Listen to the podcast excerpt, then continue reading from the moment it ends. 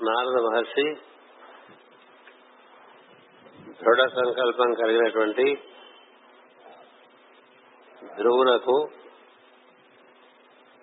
వాసుదేవ మంత్రమును ఉపదేశం చేయటం జరుగుతుంది.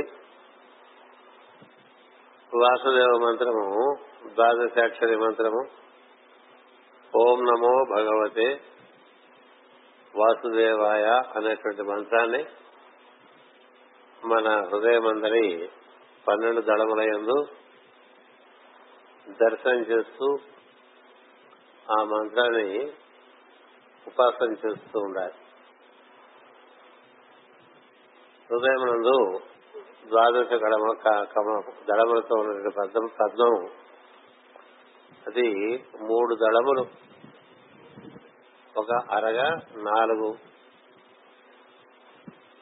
అరలలో ఉంటుంది. మూడు దడములు ఒక ఒక కోశముగా నాలుగు అరలలో నాలుగు పొరలలో ఉంటుంది. నాలుగు మూడు పన్నెండు. ఇలా మనకి మొట్టమొదటిసారిగా ఆ విధమైన దళమును చూపించిన పద్మ పద్మమును చూపించినటువంటి వారు పరమగురు జ్వాలాకులు. మన పుస్తకాల వేటిలో కూడా అంతవరకు ముద్రణ చేసిన వాటిలో రేట్లో కూడా ద్వాదశ పద్మం అంటే ఒక ఒక వృత్తం గీసి అందులో పన్నెండు పద్మాలు వేసేసి వరుసగా ఒక చపాతీ లాగా ఒక అప్పడం లాగా చూపించేస్తారు. కదా? ద్వాదశ పద్మం అంటే పద్మం ఇట్లా అప్పచ్చిలాగా పన్నెండు దళాలుగా ఉంటుందా? ఉండదు కదా. పుస్తకాలలో ఉంటుంది. అది ఒక టూ డైమెన్షనల్ త్రీ డైమెన్షనల్గా ఉంటాయి పద్మాలు కదా? మీరు పద్మం చూస్తే అందులో కొన్ని దళములు దాని లోపల దళములు దాని లోపల దళములు దాని లోపల దళములు అట్లా ఉంటాయి కదా? అలా ఉన్నప్పుడు ఇలా పద్మం ఎట్లా ఉంటుంది? పన్నెండు దళాలంటే పన్నెండు ఇట్లాగా వేసేసి ఓ యంత్రంలాగా ఒక రేకు పెట్టుకుంటాం కదా? అది మొట్టమొదటిసారిగా జ్వాలాకుల మహర్షి కాలచక్ర మూలతంత్రం అనేటువంటిది ఒకటి ఉన్నది. కాలచక్ర మూలతంత్రము అనేటువంటి గ్రంథంలో ఇవ్వబడిన రీతిలో జ్వాలాకుల మహర్షి ఆ పద్మాలన్నీ తీసి ఇచ్చి అది తను యాలిస్ అయ్యేది అనేటువంటి ఒక సిద్ధురాలకి తాను టిబెట్లో ఉండే అమెరికాలో ఉండేటువంటి ఆ సిద్ధురాలకి ఆయన డిక్టేషన్స్ ఇస్తారు. మనకి పక్కన కూర్చుని డిక్టేషన్స్ తీసుకుంటేనే ఏం వినపడదు. ఒకటి చెప్తే ఒకటి రాస్తుంటాం కదా అలాంటిది జ్వాలాకుల మహర్షి టిబెట్లో ఆయన ఉండేటువంటి ఒక అద్భుతమైన లాంగ్వేజ్ ఒకటి ఉంటుంది అందులో ఉంటారు అక్కడి నుంచి అమెరికాలో న్యూయార్క్ రాష్ట్రంలో ఉన్నటువంటి ఆలిస్ బైలీకి డిక్టేషన్ ఇచ్చారండి. డిక్టేషన్ ఇస్తే ఆవిడ ఆవిడలా తను విని దూరశ్రవణం చేసి దాన్ని యథాతథంగా పుస్తకాలు రాశారు. అలా రాసిన పుస్తకాలు ఇరవై నాలుగు పుస్తకాలు.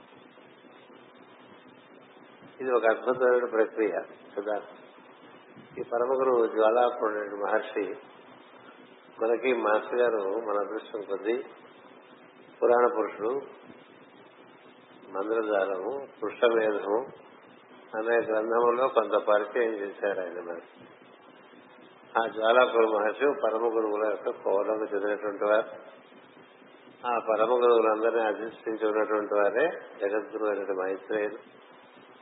వీరందరికీ శంబడ అనేటువంటి గ్రామంలో ఉండేటువంటి సనత్ కుమారులతో చక్కని అనుసంధానం కలిగి ఉంటారు.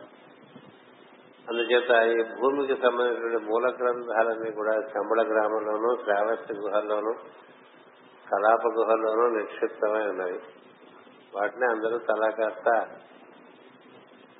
ఒకే జాడిలో నుంచి ఆవకాయ ముక్కలు అందరూ ఎత్తుకుపోయినట్టుగా ఈ ప్రపంచం అంతా ఎత్తుకుపోయింది కాస్త కాస్త కాస్త కాస్త. ఎత్తుకుపోయి అందులో పెట్టుకుని వాళ్ళ పుస్తకాల్లో మాదే గొప్ప అంటే మాదే గొప్ప అనుకుంటారు. అలా పురాణాల్లో కూడా ఈ శమణ గ్రామాన్ని అట్లా ఎత్తుకొచ్చేసారు. ఏం సందేహం లేదు. అందరూ ఎత్తుకొచ్చినట్టే మనం ఎత్తుకొచ్చాం. మూలము శమణ గ్రామంలో ఉంది. కమ్మల గ్రామంలో శ్యామబాలుడుగా మనకు అక్కడ కృష్ణాంశ అయినటువంటి శరత్కుమార ప్రజ్ఞ ఆయనే ప్రద్యుమ్న ప్రజ్ఞ కూడా అంటారు. ప్రజ్ఞ ప్రజ్ఞ ఎలా తెలుస్తుంటే మనకి మహాభారతం అంతా అయిపోయిన తర్వాత క్షత్రియుడికి ప్రద్యుమ్నుడు దేహత్యాగం చేసి శరత్ కుమారుడుగా ఉత్తర దిశగా హిమాలయాల వైపు వెళ్ళిపోయాడు అని చెప్తారు. ఇలాంటివన్నీ మనం శ్రద్ధగా చదువుకుంటే గ్రంథాలు మనకి అనుగ్రహం ఉంటే అవి ప్రకాశిస్తే మన అక్కడ ఉండేటువంటి గ్రంథం పేరు కాలచక్ర మూలతంత్రము. ఆ తంత్రమే ఈ ప్రపంచానికి అంతా ఆధారం.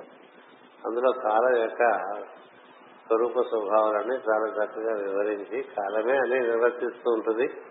కాలానికి లోపడే సృష్టి అంతా నడుస్తుంది భూగోళం కూడా అంతే భూగోళం మనుషులు కూడా అంతే. అంచేత అలాంటి కాలచక్ర గ్రంథములు అనేటువంటి పుస్తకంలో ఈ సహస్ర ద్వాదశ పద్మం ఏదైతే అనాహత పద్మం అంటామో అది నాలుగు కోశములలో నాలుగు పొరలలో మూడు మూడు మూడు మూడు దళాలను. అన్నది. అలా చూపించి అది ఎలాగా? మనకు అనాహత చక్రం అంటే అది నాలుగవ చక్రం మూలాధారం స్వాధిష్టానం మణిపూరకం అనాహత. మూలాధారం అంటే పదార్థమైన ప్రజ్ఞకి కేంద్రం. అలాగే మణిపూరకం అంటే నీటికి కేంద్రం అది మళ్ళీ నీరు స్వాధిష్టానం అగ్నికి కేంద్రం. అనాహతము లేక హృదయము వాయువుకి కేంద్రం. ఇది నాలుగో చక్రం. అవటం చేత నా మూడు మూడు దళములుగా నాలుగు కోశములలో ఉంటుంది. దానికో మధ్యలో బిందు ఉంటుంది. అందుచేత ఈ దళములు ఒక్కొక్కటి పదార్థాన్ని దాటడం పదార్థమే లోకాలు దాటాలి. అటుపైన ఆవేశక ఆవేశములతో కూడినటువంటి ప్రాణమయ కోసం దాటాలి.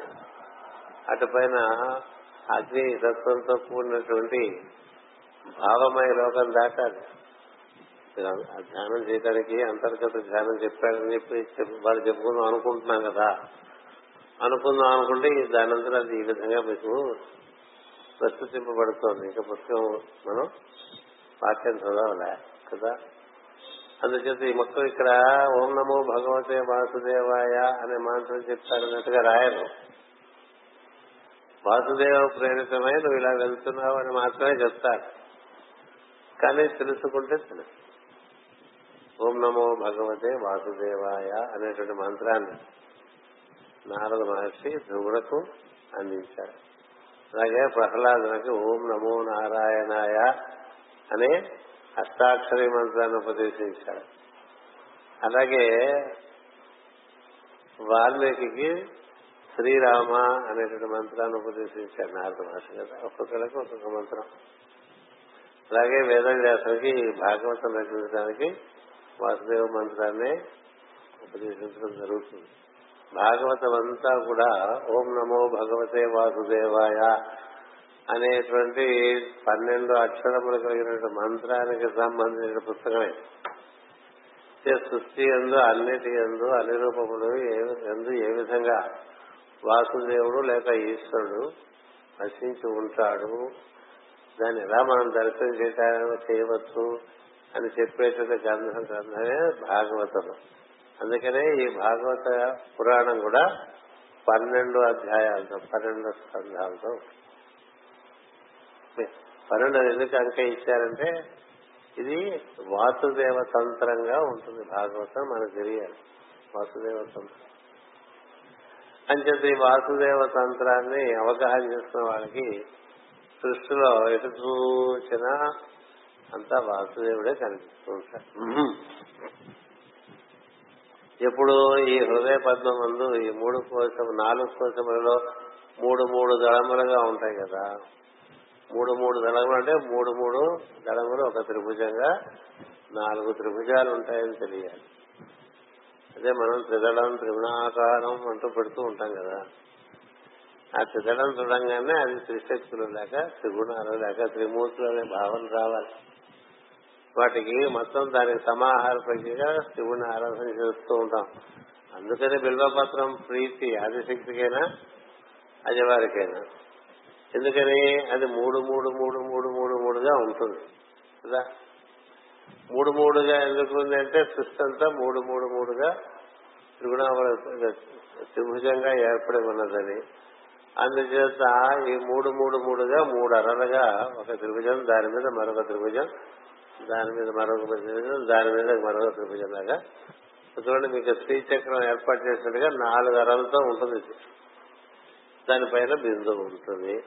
అలాంటి యంత్రాన్ని ఇంతవరకు ఇప్పుడు నేను ఈ విషయాన్ని చెప్పలేకపోయాడు అది అలా వచ్చింది బయట ఇంతవరకు చెప్పలేదు ఇప్పుడు దానిపైన బిందువు ఉంటుంది. ఈ మొత్తం చక్రాన్ని చక్కగా బంగారు కాంతితో దర్శనం చేయాలి. బంగారు కాంతితో ఇలా మనం చూడండి మీరు ఈ హారతులు ఇచ్చేపట్ల మనకి అరలరలుగా ఏర్పాటు చేసి హారతి అలాంటిది నేను తయారు చేసుకుని కూడా మూడు మూడు మూడు మూడు అట్లా. ఏర్పాటు అది ఇత్తడైతే బంగారానికి ప్రతిరూపం. ఎందుకు ఇత్తడి ప్రసిద్ధి ఏంటంటే బంగారం అంతా ప్రకాశవంతం కాకపోయినా బంగారం లాంటిదే ఇత్తడి. అందుకని బంగారం మనం ప్రతిమ పెట్టుకోలేకపోతే ఇతర ప్రతిమ పెట్టుకోవాలి బంగారు పాత్రల్లో మనం వండుకోలేకపోతే ఇతడి పాత్రలో వండుకోమన్నారు ఇతడి పాత్రల్లో వండుకుంటే ఆహారంలోంచి వచ్చేటువంటి పోషకత్వం ఇతర పాత్రలోంచి రాదు. అవన్నీ తినడానికి ఇంకో శతాబ్దం పడుతుంది. అప్పుడు మళ్ళీ మనం ఇతర పాత్రలన్నీ మన తాతమ్మలు వాడేవాళ్ళు అనుకుంటూ ఉంటాం. మన మనం అంతే అంతా పోగొట్టుకున్న వాళ్ళం మనం. అదంతా పశ్చిమ నుంచి మళ్ళీ మనకు వస్తుంది. వచ్చినప్పుడు మళ్ళీ నేర్చుకుని ఎందుకంటే ఏదైనా పశ్చిమ నుంచి వస్తే మనకు విలువ కాబట్టి మళ్ళీ అప్పుడు ఇత్తడి పాత్రలు తీస్తాం. బయటికి రాసి ఇత్తడి పాత్ర వాడాం మనం కదా? ఇత్తడి బంగారంతో సమానం. బంగారం ఎలాగో అంతగా వాడుకోవడానికి దొరకదు కాబట్టి పెద్దవాళ్ళు ఇత్తడి ఇచ్చారు.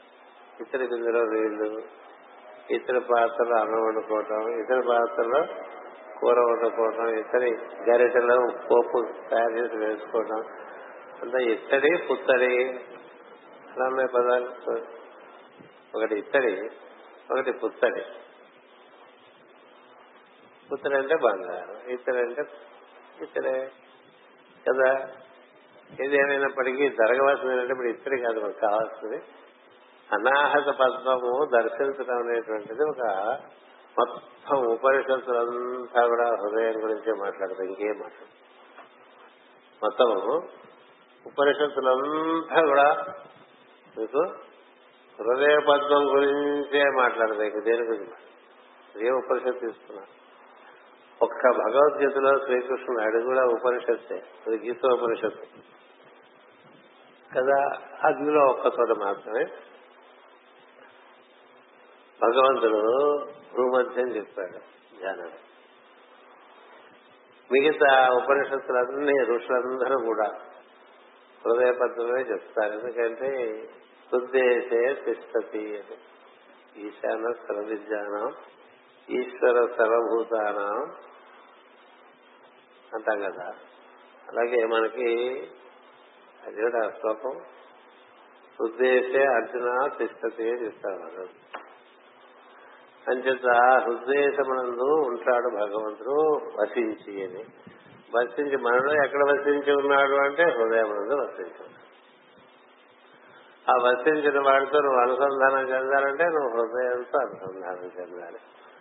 అందుకే శ్వాస ఆధారంగా స్పందనం చేరి అక్కడ స్పందన దగ్గర అట్లా కాచుకుని కూర్చుని ఉండాలి. అక్కడ ఒక బంగారు కాంతితో ఉండేటువంటి నాలుగు కోశములు కోశము లోపల కోశము కోశము లోపల కోశము కోశము లోపల కోశం నాలుగు కోశములు అవతల ఆ లోపల నీకు అక్కడ మనం చెప్తుంటాం నీవార తూకవత్సనవి పీతాభార సత్యనూపమ సత్యాశిఖాయా మధ్య పరమాత్మ వ్యవస్థిత స బ్రహ్మ స శివ స హరిశేంద్ర సోక్షర పరమస్వరాట్ అంటుంటాం ఆయనే విరాట్ ఆయనే బ్రహ్మ ఆయనే విష్ణు ఆయనే రుద్రుడు ఆయనే అంత ఆయనే అని చెప్తా. ఇది ఆ బిందు స్థానం ఉంది.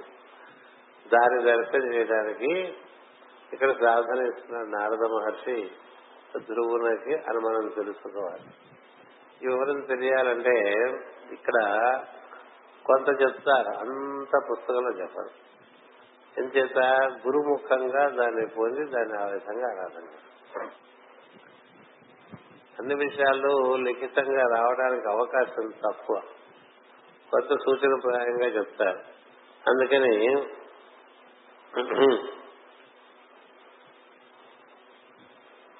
ఇక నారదుడు చెప్పిన విషయం మీకు ఇప్పుడు వివరిస్తాను.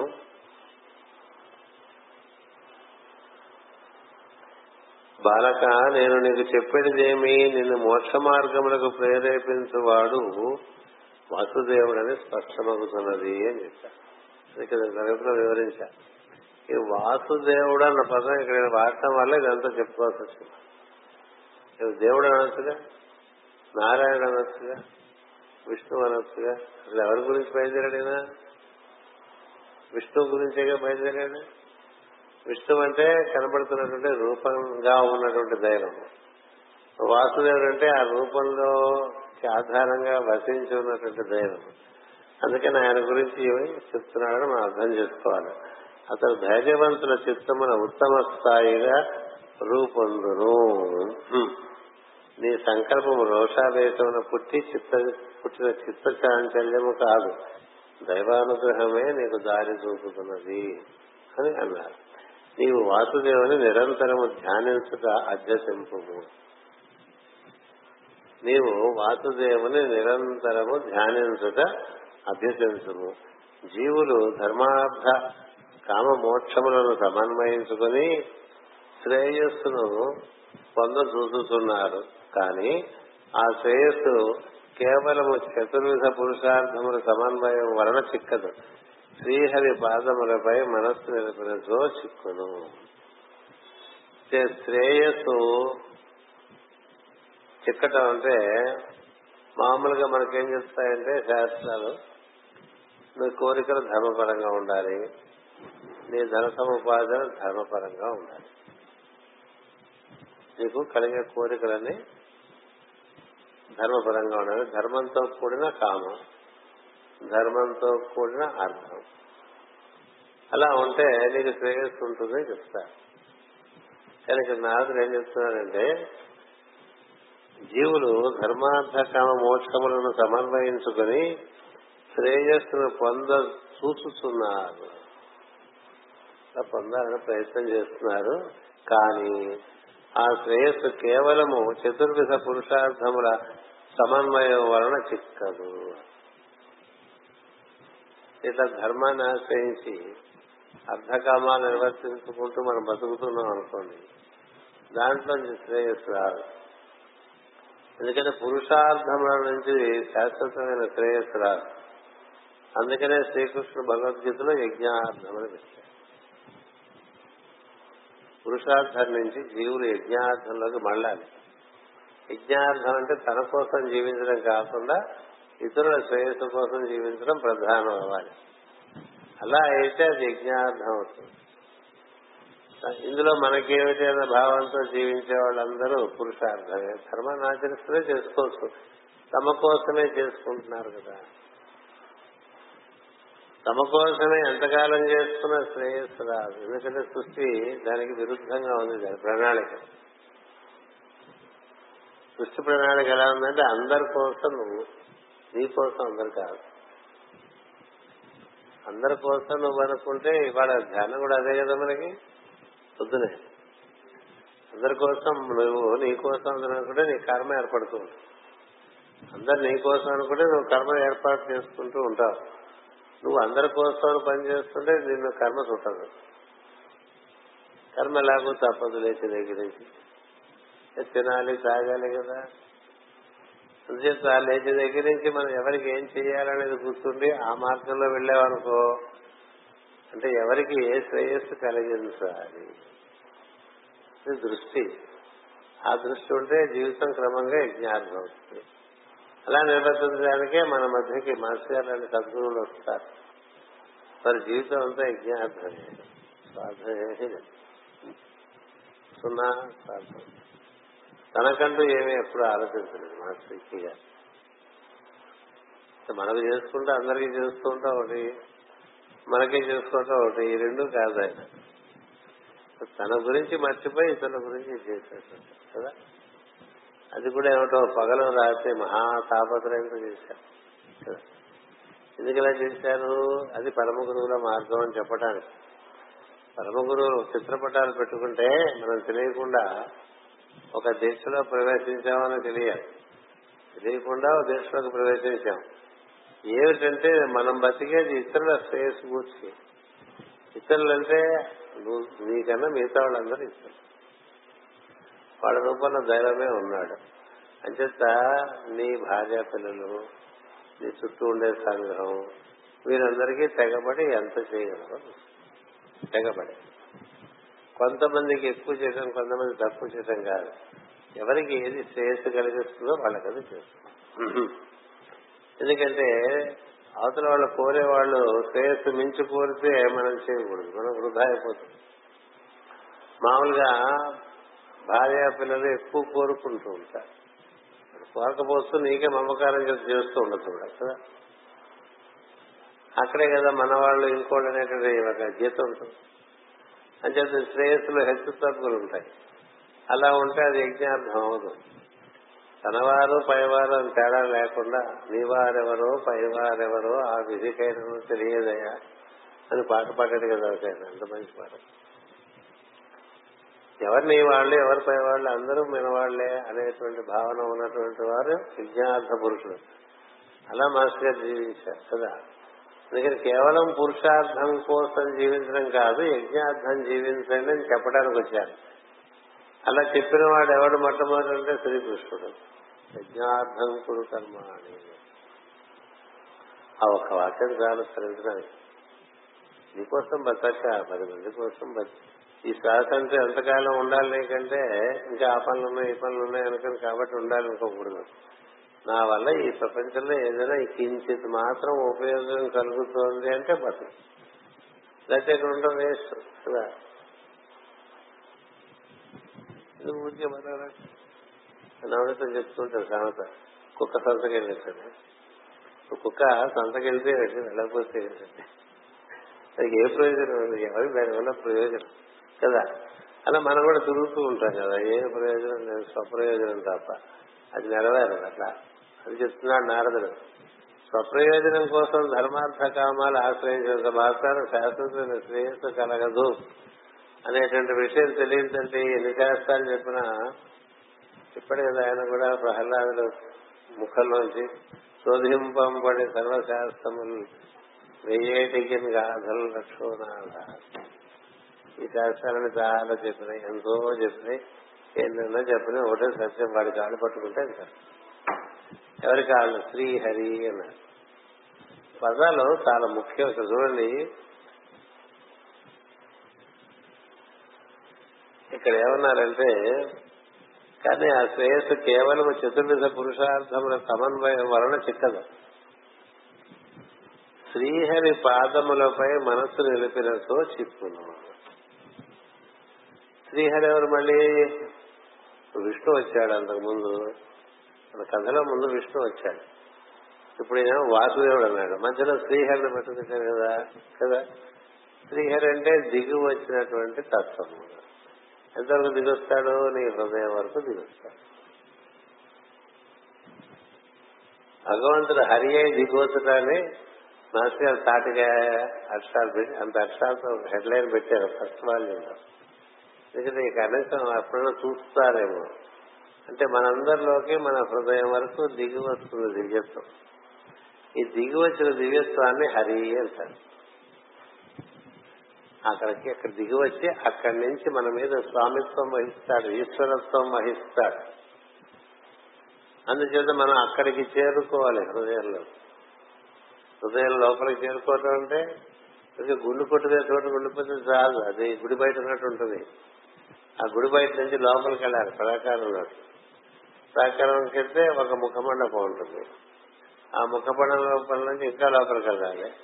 అక్కడ విజ్ఞాన మండపం అని ఒకటి ఉంటుంది. ఆ విజ్ఞాన మండపం నుంచి ఇంకా లోపలికి వెళ్ళాలి. అక్కడ ఆనందమయ మండపం ఉంటుంది. అక్కడి నుంచి ఎదురుకుండా లోపల దేవుడు కనిపిస్తాడు. అట్లా కడతారు గుళ్ళు. గుడి అంటే గర్భగుడి. దాని ముందు ఒక ఒక ధ్యాన మండపం. దాని ముందు దానికి దానికన్నా ఇంకా బహిర్గతంగా ఒక విజ్ఞాన మండపం దానికన్నా ముందు ఒక నాట్య మండపం దానికన్నా ముందు ఇంకొక మండపం. దానికన్నా ముందు ఒక ధ్వజస్తంభం. దానికన్నా ముందు ప్రాకారం ఇట్లా ఉంటాయి. కదా? ఇప్పుడు ఏడుకొండలతో గుడికెళ్ళారనుకోండి ఏడు ప్రాకారాలు ఉంటాయి. ఇక్కడ చెప్పే దేవుడికి నాలుగు ప్రాకారాలు ఉంటాయి. ఏడుకొండల వాడిని ఎత్తి మీద ఉంటాడు కదా? ఈయన దిగి వచ్చినటువంటి వాడు. దిగి వచ్చినటువంటి వాడు. ఈయనకి నాలుగు ప్రాకాలు దాటడం వస్తే నేను ఉంటాను అక్కడ నేను మూడు ప్రాకారాలు దాటి నీకోసం వస్తాను. నేను అటు నుంచి వస్తాను నువ్వు ఇటు నుంచి రా. నువ్వు ఒక ప్రాకారంలో ఎలాగో ఉన్నావు. ఇది ఈ పదార్థమైన ప్రాకారంలో మనం ఉన్నాం. మనం మూడు ప్రాకారాలు దాటి వెళ్ళాలి. ప్రాణమయ మనోమయ విజ్ఞానమయ కోశాలు ఆయన అట్నుంచి దిగి వస్తాడు ఇది ఆది అనుపాదక ఆనందమయ. ఇట్లా దిగి వస్తాడు అంచేత ఇటు నుంచి మనం ఎక్కెళ్తుంటే అటు నుంచి ఆయన దిగి వస్తాడు ఈ హరిని పట్టుకోమని చెప్పాడు. హరిధ్యానం వల్ల శ్రేయస్సు కలుగుతున్నాడు. హరిధ్యానం చేస్తే ఏం జరుగుతుంటే అందరి ఎందు ఈ హరి ఉన్నాడు హరి మన ఒక్కరి ఎందు కనిపించడం లోపల మనకు కనిపించడం మొదలు పెడుతుంటే బయట కూడా కనిపిస్తుంది. ఇది విచిత్రం. నీకు లోపల దైవం బాగా పెరుగుతూ ఉన్నట అంటే సాన్నిధ్యం దైవ సాన్నిధ్యం నీకు పెరుగుతుంది అంటే బయట కూడా దాని సాన్నిధ్యం పెరుగుతూ ఉంటుంది. లోపల ప్రాకారాలు దాటి వెళ్తుంటే బయట ప్రాకారాలు కూడా దాటి కనిపిస్తూ ఉంటాయి. అందుచేత ఇక్కడ నారదులు చేసిన ఉపదేశం మీకు కింద తరగతిలో చెప్పా. ఏం చెప్పాను? లోపల ధ్యానం చేసుకోవడం చెప్పాడు బయట దర్శనం చేయడం చెప్పాడు. లోపల దర్శనం చేయడం చెప్పాడు బయట దర్శనం చేయడం చెప్పాడు. ఈ దిగి వచ్చిన హరిని ధ్యానించడం వల్ల ఏం జరుగుతుందంటే నీ కోశములన్నిట్లో కూడా నీ అన్నమయ ప్రాణమయ మనోమయ విజ్ఞానమయ కోశములలో నీకు దైవమే ఇవన్నీ ఏర్పాటు చేశాడు అనేటువంటి భావన తెలిసినప్పుడు ఇతరులకు కూడా అలాగే ఏర్పాటు చేశాడు. వారి అందరూ దైవం ఉన్నాడు. ఆ పద్యం చదువుతూ ఉంటాం ఎప్పుడు మనం భాగవతం చదివేప్పుడు ఆయన పంచభూతములతో రూపం ఏర్పాటు చేసుకుని అందులోంచి పదకొండు ఇంద్రియములతో దిగొచ్చి ఈ పంచభూతంలో పదకొండు ఇంద్రియాలు కలిపి పదహారు షోడశాత్మకుడుగా నువ్వు పూర్ణుడవుగా మాలో ఉంటావని పద్యం అది. పద్యం ద్వారా పద్యం చదివేస్తాం కానీ అది మనలో దాని ఆకలింపు పెరుగుతూ ఉండాలి. అంచేత ఆయన ఏం చెప్పాడు? నారద మహర్షి లోపల చూసుకోవడం చెప్తాడు. దాన్నే బయట కూడా దర్శనం చేయడం చెప్తాడు. అందుకని యమునా నది తీరము సహజముగా హరిసాన్నిధ్యమునిస్తున్నది ఆ తీరమున మధువనం ఉన్నది. నీవు అతడికి అతడి శుచిత్వము పుణ్యమును అనుభవింపును అసలు నీవు నారాయణ ధ్యానము చేసినతో మేలు కలుగును. ఇన్ని పదాలు వాడేశాడు మనకి నారాయణ అనే పదం వాడాడు కదా? ఇవన్నీ చాలా టెక్నికల్ టర్మ్స్ ఒకే టర్మ్ అనుకో ఒకటే అనుకోపోకండి. ఒకే తత్వానికి సంబంధించిన అనేక అనేకమైన అనేక అనేకమైనటువంటి దర్శనములను. ఒకే తత్వములకు సంబంధించిన అనేక అనేక దర్శనము చెప్పుకుందాం.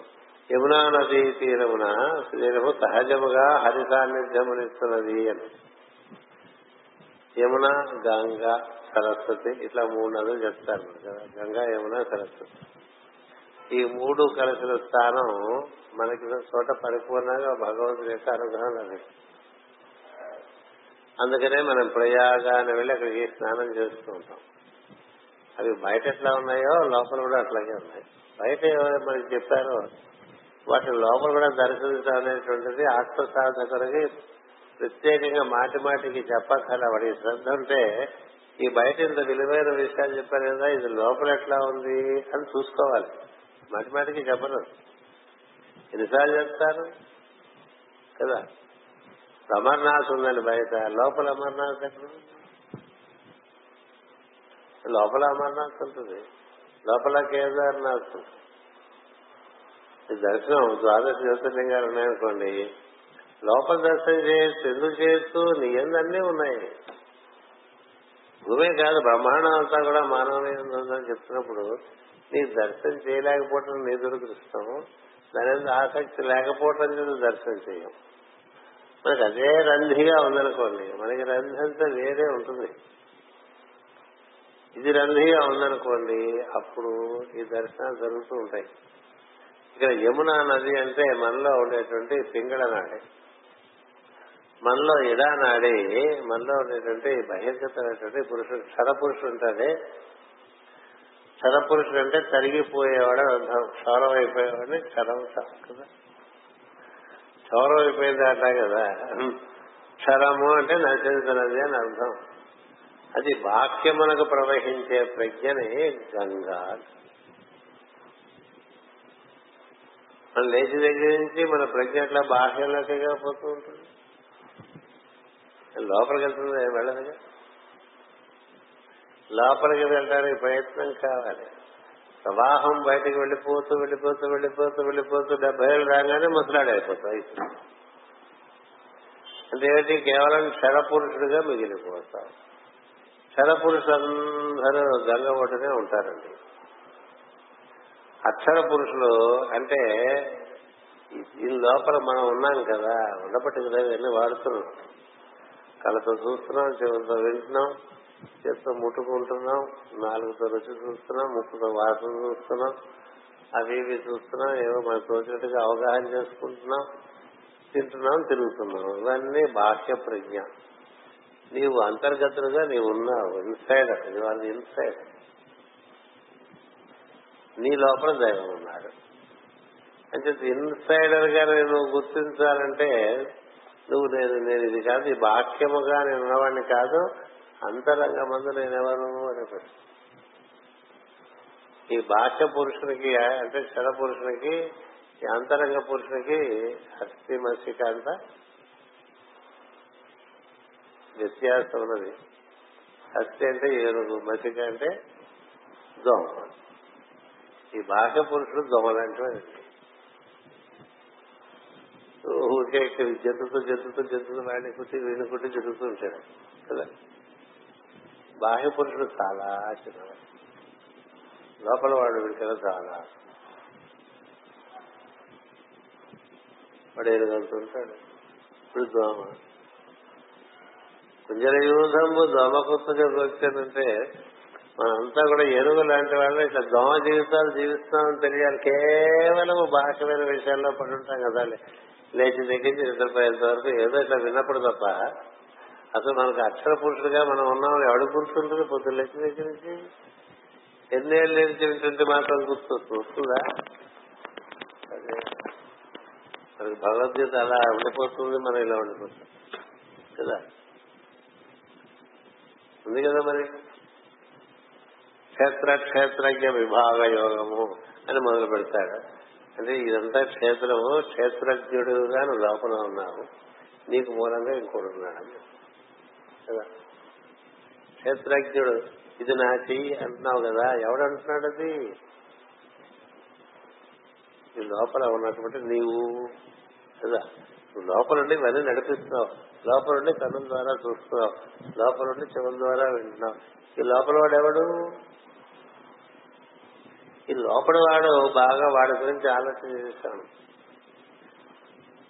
వాడు యమునలో స్నానం చేస్తాడు. గంగ ఇంక ఇంపార్టెంట్ కాదు ఇది ఋషులు చెప్పినటువంటి సంకేతార్థములు ఇది అందుకని ఎక్కడ చేరారండి గోపికలు కృష్ణుని పాట మనందరికీ బాగా వచ్చు కదా. యమునా తీరమునా అంటే పాడుతుంది గంగా తీరమున ఎందుకు పాడలేదండి గంగా తీరమున ఎందుకు పాడుతుంది ఏం గంగ పవిత్రం కదా బోర్డు చెప్పుకుంటాం బోర్డు పుస్తకాలు రాసుకుంటుంటాం అబ్బో గంగ ఇంటి గంగ అంతది అంటూ ఉంటాం కదా. మరి యమునా తీరం దగ్గర ఎందుకు చేరారు వీళ్ళందరూ? ఆయన ఎందుకు యమునా తీరం దగ్గర దొరుకుతారు వీళ్ళకి ఎప్పుడు?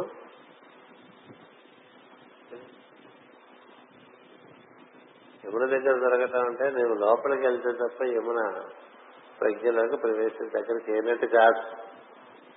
అంతర్గతమైతే యమున బహిర్గతమైతే గంగ ఈ రెండింటికి మూలంగా సరస్వతి మధ్యలో. ఎడాపెడా అంటాం కదండి మనం. ఎడాపెడ వాయించేస్తున్నాడు అంటాం. కదా ఎడాపెడా అంటే ఎడమా కుడి అని అర్థం. అక్కడి నుంచి వస్తుంది? ఇడా పింగళ. ఇడా పింగళాయే తెలుగులో ఎడాపెడా అయిపోయింది. వాడిని పెడగా కూర్చోబెట్టమంటాం కదా. పింగళ అంతర్గతము ఇడ బహిర్గతము ఆయన ప్రవాహము ఈ రెండింటిని సమన్వయించేటువంటిది సరస్వతి. ఆ మూడు ఒక చోట లభిస్తాయి. ఎక్కడెక్కడ లభిస్తుంది తెలుస్తా ఆజ్ఞలో మూడు కలిసే ఉంటాయి. కంఠమందు మూడే కలిసి ఉంటాయి అనాహత మందు లేక హృదయ పద్మమందు మూడు కలిసి ఉంటాయి. మళ్ళీ మూలాధారంలోనే కలుస్తాయి ఇక్కడ మణిపూర కళను సాధిస్తారు అది కళ. అందుచేత ఈ మూడు కేంద్రములు ఉత్తమ కేంద్రములు. ఇలా నాడి మన ఎడమ కనుబొమ్మ పైన పింగళ నాడి కుడి కనుబొమ్మ పైన సుషుమ్న నాడి ఈ శిఖరించి ఇలా అందుకనే మధ్యాహ్నం బాగా పై వరకు పెట్టుకుంటారు. ఇదొక నామం ఇదొక నామం నామాలు పెట్టుకుంటే అవి మనకు ప్రచోదనం అవుతాయా? అది పెట్టుకున్నప్పుడు ఈశ్వరుడు సుషమ్నగా మన ఏందంటే ఆయన అంటి పెట్టుకుని మనం ఉంటే యమునా తీరంలో వాక్యం అప్రయత్నంగా సాగిపోతుంది. అది గోపికల జీవితం. వాళ్ళు బాహ్య జీవితానికి అంత పెద్ద ప్రాముఖ్యత ఇవ్వరాదు. ఎందుకంటే అది అప్రయత్నంగా జరిగిపోతుంది. నువ్వు వాటితో ఉంటే. కదా? ఉండకపోతే కూడా అదే చెప్తుంది. నువ్వు ప్రయత్నం చేసి దైవం దగ్గర కూర్చోవాలి తప్ప ఏ ప్రయత్నం లేకుండా జరిగిపోయి జీవితం కోసం ఎదిగిన తాపత్రయ పడుతూ ఉంటుంది మొదటి ఉదాహరణ కూడా చెప్తుంది. నువ్వు ప్రయత్నం చేయకపోయినా నీ జుట్టు పెరుగుతుంది కదా అంట నువ్వు ప్రయత్నం చేయకపోయినా నీ గోళ్ళు పెరుగుతున్నాయిగా? ఏమైనా ప్రయత్నం చేస్తున్నావా? అంత అప్రయత్నంగా నడిచే జీవితం బాహ్య జీవనం నీకు తెలియక దీని గురించి నాన్న బాధపడుతున్నావు దోమలాగా? ఎరుగులా బతకరా అని చెప్తుంది. అందుకని యమునా తీరం దగ్గరికి వెళ్ళమన్నాడు. అంటే అంతర్గతము. యమునా తీరం దగ్గరికి వెళ్ళడం అంటే నీవు అంతర్గతులకు కమ్ము ఎందుకని అంతర్గతములు కలిగితే నువ్వు క్షర పురుషుడు అక్షర పురుషుడుగా పురుషోత్తముని ఆరాధన చేయాలి. క్షర పురుషుడు క్షరత్వంలో నుంచి అక్షరత్వంలోకి తను తాను బదిలీ చేసుకుని అక్షర పురుషుడుగా పురుషోత్తముని ఆరాధించాలి ఇంక మార్గం లేదు లేకపోతే కనెక్షన్ రాదు. క్షర పురుషుడికి కనెక్షన్ రాదు పురుషోత్తముడికి. అదవుతుంది దానికే పెద్దలు ఏం చెప్తారంటే దేహాత్మ భావన కలిగి చేసే కలిగి ఉండి చేసే ఆరాధనలు ఏవి? దైవానికి చేరవు అంటారు. జీవాత్మ భావంతో ఆరాధన చేయమంటారు. జీవాత్మ భావంతో ఆరాధన చేయమంటే ఇక్కడికి వచ్చి కూర్చుని మనం పూజ మొదలు పెట్టాం అనుకోండి. పెద్ద ప్రదర్శన కదా పూజ అంటే. అంతేగా? ఇది కూర్చున్నామంటే మరి లేకపోతే మామూలుగా ఉండేదాకా కొంచెం ఉబ్బి ఉంటాడు ప్రతివాడను వేదికకి పూజ చేస్తుంటే క్షరపురుషుడు ఇంకొంచెం బాగా క్షౌరం అయిపోయేట్టుగా ఉగిపోయి ఉంటాడు. ఎందుకంటే మంచి బట్టలు వేసుకోవాలి అందరూ చూస్తారని ఇంట్లో కూర్చుంటే ఏ తుడు కూడా కట్టి కూర్చుని చేసుకున్నా ఎవడు చూడదు కాబట్టి ఈ బాగున్నాయి ఇది బయట చేసేదంతా ప్రదర్శన అయిపోతుంది. నేను ఫలానా అని గుర్తు ఉంటుంది కదా? అవన్నీ దేహ సంబంధమైనటువంటి భావనే. అంటే నేను పార్వతి కుమారు కదా? నేను పార్వతి కుమార్ని నేను బ్రాహ్మణుడిని నేను పురుషుణ్ణి నేను దైవ భక్తుడిని నేను దైవాన్ని ఆరాధన చేస్తున్నాను. ఇలాంటి భావాలన్నీ నీ ఐడెంటిటీ రిలేటెడ్ టు దేహాత్మ. అది దేహాత్మే. ఈ దేహంలోకి రాకపోతే నీ పేరు పార్వతి కుమార్ కాదు. ఈ దేహంలోకి రానప్పుడు నువ్వు బ్రాహ్మణుడు కాదు. అది బ్రాహ్మణత్వం దేనికి సంబంధించింది? నీకు సంబంధించింది. కాదు శరీరానికి సంబంధించింది. తల చొక్కా వేసుకుంటే ఒకటి ఎర్ర చొక్కా వేసుకుంటే ఒకటి పచ్చ చొక్కా వేసుకుంటే చొక్కాలు అవే కదా చూసుకుంటాం. రాగానే ఏం చూస్తాం? ఒకళ్ళకొకళ్ళు డ్రెస్సులు బాగున్నాయి లేదో చూసుకుంటుంటాం కదా. డ్రెస్ చూడటం అంటే అవుటర్ చూడటం కదా. ఇదే డ్రెస్ దేహాత్మ భావమే పెద్ద డ్రెస్. చాలా పెద్ద దుస్తులు వేసుకున్నట్టు ఏంటి నువ్వు? ఈ శరీరంలోకి నేను రాలేదు అనుకోండి. నన్నే ఎగ్జాంపుల్గా చెప్తున్నాను మీరు కూడా అలాగే చెప్పుకోండి. నేను ఇందులోకి రానప్పుడు నా పేరు పార్వతి కుమార్ కాదు. నేను ఇందులోకి రానప్పుడు నేను పురుషుణ్ణి కాదు. కదా? నేను ఇందులోకి రానప్పుడు నేను బ్రాహ్మణుడు కాదు. నేను ఇందులోకి రానప్పుడు నేను ఎవరిని? మీరెవరు? ఇందులోకి రానప్పుడు మీరెవరు? అక్కడ మనందరం కామన్. అది ఈక్వాలిటీ అంటే. పెద్దలు చెప్పిన ఈక్వాలిటీ అది సమదర్శనం అంటే అది. అంటే ఈ బయటవన్నీ ఈక్వల్ కాదు. ఎర్రచొక్క ఎర్రచొక్కే తెల్లచొక్క తెల్లచొక్కే పచ్చచొక్క పచ్చచొక్కే సందేహం లేదు. ఇది కాదు ఈక్వల్. ఇది నువ్వు నువ్వు ఈ శరీరం కాదు నువ్వు ఈ రూపం కాదు నువ్వు ఈ రూపం కాదు నువ్వు ఈ నామం కాదు నువ్వు ఈ కులం కాదు. నువ్వు స్త్రీ కాదు నువ్వు పురుషుడు కాదు అప్పుడు నువ్వెవరు జీవాత్మ. కదా? జీవాత్మ అంటే అలాగ శాశ్వతంగా స్పందనం స్పందనాత్మకమైనటువంటి ప్రకాశవంతమైనటువంటి ప్రజ్ఞ. అది మన సహజ స్వరూపం.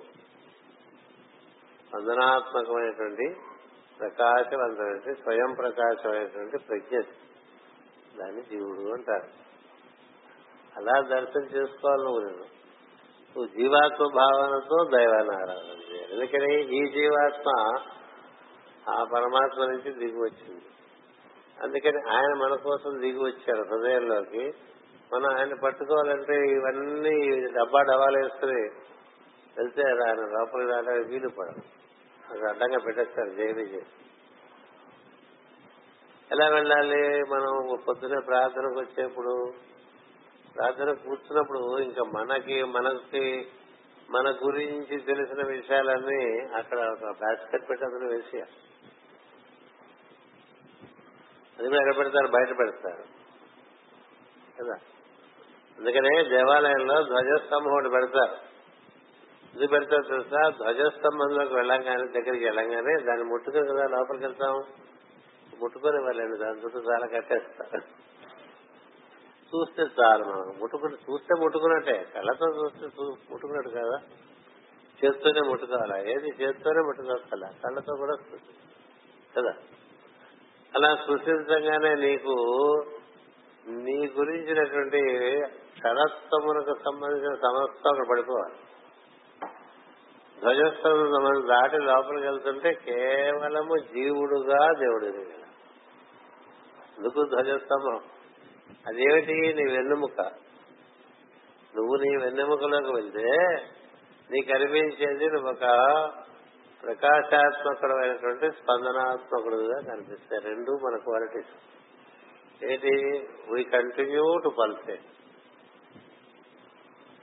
సృష్టి అంతా కూడా మొత్తం విశ్వమే అట్లా స్పందిస్తూ ఉంటుంది. అందులో నువ్వు దాంట్లోంచి బయటకు వచ్చినటువంటి ఒక అణువువి నువ్వు కూడా అలా స్పందిస్తూ ఉంటావు. ఇప్పుడు కదా మనకి శాస్త్రం చెప్తోంది నవీన శాస్త్రం అణువులో కూడా స్పందన ఉందంటారు అంచేత ఈ స్పందన అనేటువంటిది మన సహజమైనటువంటి లక్షణం. ఒకటి. రెండోది ప్రకాశవంతమైన స్పందన రూపం లేదు. నువ్వు ఎలా అనుకుంటే అలా నేను ఈ రూపం కాదు. అందుకే నేను ఒక స్పందనాత్మక ప్రజ్ఞను నాకు మూలమైనటువంటి ప్రజ్ఞలో నేను దాంతో అనుసంధానం చెందడానికి కన్నులు మూస్తూ లోపలికి వెళ్తున్నాను అని భావం చేసుకున్నాను. అప్పుడు నువ్వు జీవుడుగా మాత్రమే గుర్తుండి నీ గురించి ఇతర ఏం గుర్తులేదు అనుకోండి అప్పుడు నువ్వు యమునా తీరం చేయనచ్చండి ఇంత తరగతిలో నన్ను మా వాళ్ళు అడిగారు యమునా తీరం అంటే చెప్తావు కదా నువ్వు? ముందుకెళ్ళిపోయాడని ముందు అసలు నారదుడు చెప్పినంత ఒకసారి చదువుతామని అంతా చదివేశా. కానీ ఎందుకంటే ఒక్కొక్కటి ఒక్కొక్కటి నారద మహర్షి చెప్పేట అంటే దానికి ప్రతి వాక్యం మనకు ముఖ్యమే. కదా?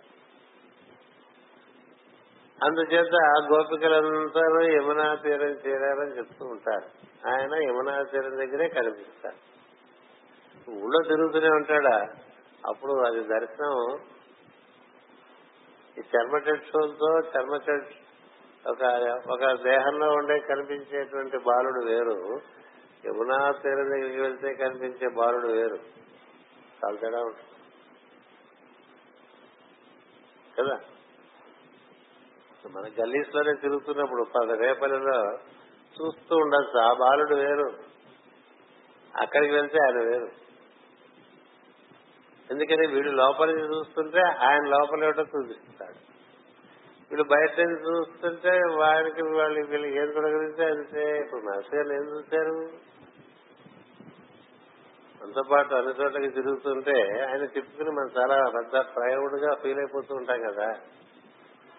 నేను కార్లో తిప్పాను నేను స్కూటర్ మీద తిప్పాను నేను ఆయనతో సిగరెట్ కాల్చాను నేను ఆయనతో బీచ్కి వెళ్ళాను నేను ఆయనతో సినిమాకి వెళ్ళాను నేను ఆయనతో సెకండ్ షోకి వెళ్ళాను. ఏమొచ్చింది ఏమొచ్చింది అలా రాదు. అది రెండు ఆ బాక్స్లో భగవద్గీత ఉందండి. ఇంకో బాక్స్లో నువ్వు ఉన్నావండి. బాక్స్ బాక్స్ రాసుకుంటే భగవద్గీత ముట్టుకున్నట్టేనా? దాన్ని అది మామూలుగా మూసేసి వస్తున్నాం కదా.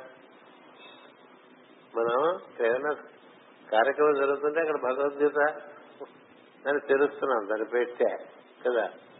ఇప్పుడు మనం తెలుసుకుంటే కదా మనకి అది భగవద్గీత. మనం పెట్టె మూసుకునే ఉంటే ఈ పెట్టెలోనేమో దేవుడు ఉన్నాడండి ఈ పెట్టెలోనేమో జీవుడు ఉన్నాడండి. ఈ జీవుడు ఈ పెట్టెలో ఉండే దేవుడి దగ్గరికి వెళ్ళాలంటే ముందు వీడు పెట్టిప్పుకోలే వీడు పెట్టిలోంచి బయటకు వస్తే పెట్టంటే నీ శరీరమే. పంచభూతాత్మ పంచభూతాలతో చెప్పి పెట్టుకుంటే నీ ఏర్పడిన నీ శరీరం. నువ్వు భావన చేత నేను ఇది కాదు అని తెలుసుకోవాలి. అందుకనే కదా నిర్వాణ షట్కం ఇచ్చాడు. అది కాదు నేను ఇది కాదు ఇది కాదు. నిర్వాణ షట్కం బట్టి కొట్టేస్తే వస్తుంది? దాని భావన బాగా పట్టాలి. అంతేగా వాడు అది నేను కాదని అంటాడు. మనం కూడా మనం అది కాదనుకుని ఊరికి మళ్ళీ మర్చిపోతాం. అందువల్ల ఈ నువ్వు ఎప్పుడైతే పెట్టులోంచి బయటకు వస్తావో ఆ పెట్టే అదే తెలుసుకుంటుంది నువ్వు పెట్టెలో నుంచి బయటికి రాకుండా ఆయన ఆయన పెట్టులోంచి బయటికి రాడు. అందుకే నువ్వు అక్షర పురుషుడిగా నీ గురువు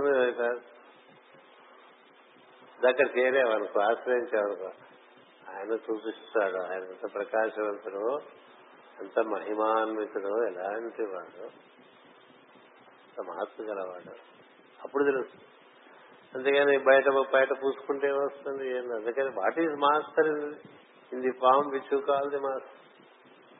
The mastery in the form is to be contacted. That is possible only when you shut down your body of five fold nature and recollect your self as I am. ఇలా ఇంగ్లీష్లో వాకింగ్ నేనుగా నువ్వు దేవుని దగ్గరికి వెళ్ళాలి తప్ప నేను పార్వతీ కుమార్ని అని వెళ్ళటం లేదు. నేను చార్ట్ అకౌంటెంట్ అని వెళ్ళటానికి లేదు. నేను ఫలానా అనే అడ్రస్తో వెళ్ళటం లేదు. నేను నేనుగా వెళ్ళ నేను ఆ నేనుగా దగ్గరికి వెళ్తే అప్పుడు ఆ నీ నేను ఆ నేనులో కలిసిపోయి నేను నేనైనా నేను అవుతుందని నేను నేనైనా నేను.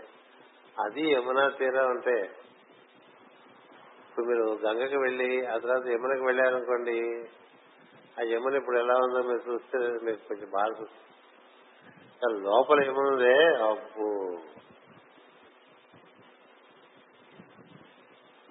అలాంటి యమునల్లో ఉండేటువంటి ఒక బాగా లోతైన సరస్సు ఒకటి ఉంది అది కాలింది అంటే బాగా లోతు. అందులో ఉన్నట్ట ఖాళీ. ఎందుచేత? అక్కడ ఉంటే తనకి క్షేమము అని. అక్కడ ఉండటం చేత కదా కృష్ణ పాద స్పర్శ లభించింది దాంతో కదా కాళీడు ముక్తులయ్యాడు అంచేత యమునా తీరం చేరటం అంటే మనం అంతర్గతం అవటము అని చెప్పారు. మన అంతర్గతం అంటే చాలా సార్లు చెప్పుకుంటూ ఉంటాం శ్వాసను అందుకుని తద్వారా హృదయాన్ని చేరి అక్కడ కూర్చుంటే అక్కడ యమున ఉంది గంగా ఉంది సరస్వతి గంగా యమున సరస్వతులు మూడు ఉంటాయి అక్కడ. అక్కడ యమున ఒడ్డుకు చేరచ్చు లోపలికి వెళ్తాయి. ఆ విధంగా యమునా తీరం సహజముగా హరితాన్నిస్తున్నది అని. ఇప్పుడు మీకు అర్థం కావాలి. ఎందుకు యమున అనేది సహజంగా హరి సాన్నిధ్యం నీవు క్షరత్వాన్ని వదిలేసి అక్షరత్వంలో ప్రవేశించడం చేత ఆ అక్షరత్వమునకు మూలమైనటువంటి తత్వానికి దగ్గర కాదు. ఇక సహజంగా హరి లభిస్తుంది. ఇక వాళ్ళకి బయట ప్రపంచం మీద అంత మోజు ఉండదు. బయట ప్రపంచం మీద ఇక మోజు ఉండదు ఎక్కువ. ఎప్పుడు కూడా అక్కడికే వెళ్ళిపోదాం అనుకుంటున్నాం. అందుకనే కదా గోపికలు ఎప్పుడు చీకటి పడుతుందా? ఈ పనులన్నీ ఎప్పుడైపోతాయా? ఎప్పుడు మనం గబ గబ గబ యమునా తీరం వెళ్ళిపోతా? అంటే యమునా తీరం వెళ్ళిపోవటం అంటే ఏమిటో తెలుసా? అట్లా ఇంట్లో వాళ్ళందరినీ వదిలేసి బయట తాళాలు పెట్టుకుని పారిపోవటం కాదు. ఇంతే ఆవిడ రాత్రిపూట ఇంట్లో చెడిపోతుందంటే ఏమనుకుంటారండి ఇంట్లో మగవాడు సంసారం సాగుతాయా? కాదు. వాళ్ళు వడివడినా యమునా తీరానికి వెళ్ళటానికి ఔత్సుకత చూపించారంటే అర్థం ఏంటో తెలుసా? త్వరగా నిద్రలోకి వెళ్తాం తొమ్మిది గంటలకే పడుకుందాం. పదకొండు వరకు ఏం చేయాలి కనుక అదో పనులు? ఎందుకని? కళ్ళు మూసుకుంటే లోపలికి వెళ్ళొచ్చుగా? పదకొండున్నర వరకు సీరియల్ ఉంటుంది మనకి. కదా? సీరియల్ అయిన తర్వాత వెళ్ళేసరికి ఏముంటుంది? నీకు ఆతృత తపనేది తపన లేదు కదా. వడివడిగా గోపికలు యమునా తీరంకి వెళ్ళాక అంటే అర్థం ఏంటంటే వారు దైనందిన కార్యక్రమాలు చక్కగా ముగించుకుని పూర్వకాలంలో ఏడున్నర కల్లా అందరూ భోజనాలు చేసేవాళ్ళు. కదా? అందుకని సాయం సంధ్యా వందనములు గాని ప్రార్థనలు గాని సూర్యుడు అస్తమించిన రాదు తొంభై నిమిషాల కన్నా ఉండేవి కావు. ఏడున్నర కల్లా భోజనం చేసేసారనుకోండి సూర్యాస్తమయం తర్వాత ఒక జాముకి అన్ని పనులు పూర్తి చేసేస్తారు. తొమ్మిది గంటలకు పూర్తి అయిపోవాలి. తొమ్మిది గంటలకు పూర్తి అయిపోయి నువ్వు నీ బెడ్రూమ్లోకి వెళ్ళిపోయావు అనుకో రూమో గిడ్రూమో ఏదో రూము నీ చెయ్యి మీదకి వెళ్ళిపోయావు అనుకో అంటే మనకి ధ్యానం ఉంటుంది ఎవరి బెడ్రూమ్ మీద ఎవరి డెత్ రూమ్ మీద.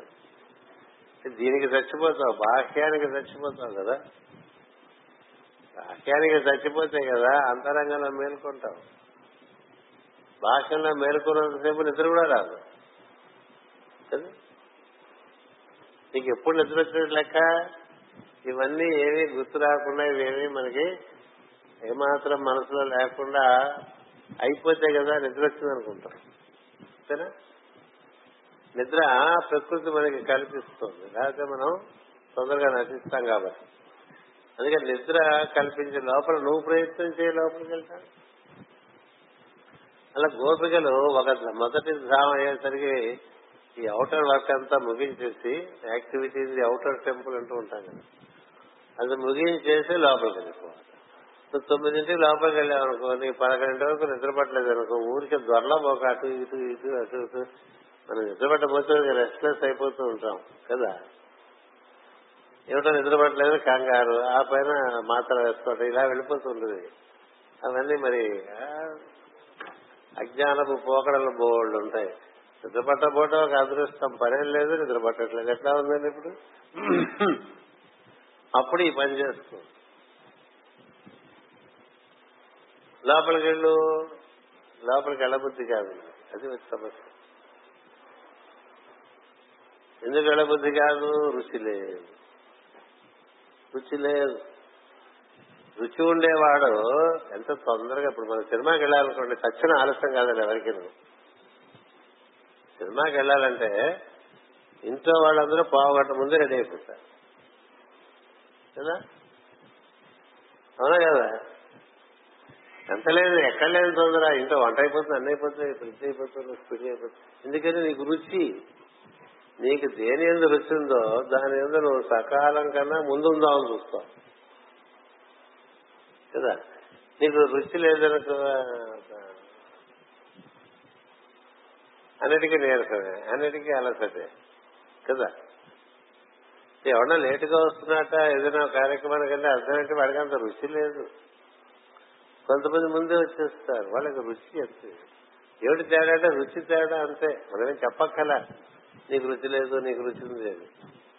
వాడు మొహం మీద వాడే రాసుకొచ్చేస్తాడు ఇక్కడ రుచి లేదు అని పది నిమిషాలు రాస్తారు ఇక్కడ రాసుకుంటుంది మనం చదువుకోవాలి. నాకు రుచి లేదు కదా అన్నట్టుగా ఓడొస్తాడు. ఏది ఏడు హోమంకి వచ్చి ఐదు ముప్పై వచ్చి కూర్చునే వాళ్ళ నీకు రుచి లేదు కదా అని నా పక్క చూస్తున్నట్టుగా ఉంటారు వాళ్ళు. ఎందుకంటే నేను ఆరు ఆరు గంటలకు కదా వస్తాను. నీ రుచి పట్టి కదా. అంటే నీకు రుచి ఉంటే నువ్వు యమునా తీరంగా చేసు నీకు రుచి లేదు యమునా తీరంగా చేరు. సీరియల్ వైపు వెళ్ళిపోతావు. పడుకో. తొందరగా పడుకో. తొందరగా పడుకోకపోతే ఈ మిగతా అంతా అట్లాగే నడుస్తుంది. ఇంక మిగతా చెప్పక్కర్లేదు కదా. అందుకని వడివడిగా యమునా తీరం చేరటం అనేది యమునా నది తీరము సహజముగా హరితాన్యమని ఆ తీరమున మధువనమున్నది. మధువనం గురించి మీకు తెలియాలంటే దాని పుట్టుపూర్వతరాలు ఒక్కసారి పురాణ పురుషుడు అనే పుస్తకం తీసి వెతుక్కుని చదువుకోండి. పుస్తకాలు చదవండి ఊరికి ఎంత తిరుగుతుంది? అందరూ యాభై పైన పడ్డ వాళ్ళని ఇక్కడ ఎక్కువ చేయలేం కదా. ముందుగా చదివితే తప్పే లేదు? ముందుగా రుచి కలిగితే అదృష్టం. లేటుగా రుచి కలిగినా పర్వాలేదు అదృష్టమే. ఎప్పుడుగా చూస్తుంది ఒక్కసారి మధువనం. మధువనం అంటే దాని యొక్క అనుభూతి వేరు. మధు అంటే తేనె అది మీకు తెలుసు కదా. తేనె ఎంత రుచిగా ఉంటుంది. అక్కడ ముందు భగవత్ సాన్నిధ్యం పొందే ముందు భగవద్ అనుభూతి. ఇది మధురం భాగవతము మధురమైనటువంటి పురాణం అని చెప్తున్నారు. ఇందులో మధుర భక్తి ఉంటుంది కదా. ఈ మధుర భక్తి వచ్చేటువంటి భాగవతమునకు మధువనము చేరాలందరూ. మధువనం చేరాలని ఇప్పుడు మనకు వెళ్తుంటారు మరి వాళ్ళు నైమిషారణ్యం చూపించారు మీ బాగుందనుకోండి అప్పుడు. నైమిషారణ్యం అట్లా ఒక లోకలైజ్డ్ ప్లేస్ కాదు. అది తెలియాలంటే భాగవతం మొదటి స్థానంలో దానికి దర్శనాలతో నైమిషారణ్యం అని వర్ణం చెప్పారు మాత్రం చూస్తాం అవన్నీ చదివేస్తున్నాం మనం ఎదురికే అన్ని మర్చిపోతాం. అంటే మన సమస్య ఎందుకు మర్చిపోతాం అంటే ఒకటే గుర్తుపెట్టుకుని మనసులోనే ఉంటాం కదా మర్చి మనస్సులో లేకుండా నీవు బుద్ధి అనేటువంటి కక్షలోకి వెళ్ళి ఒక మహాత్ముడు ఇచ్చిన వాక్యాలు చదువుకుంటే అది ఆ జన్మాంతమే కాదు జన్మ జన్మలకి గుర్తుంటాయి.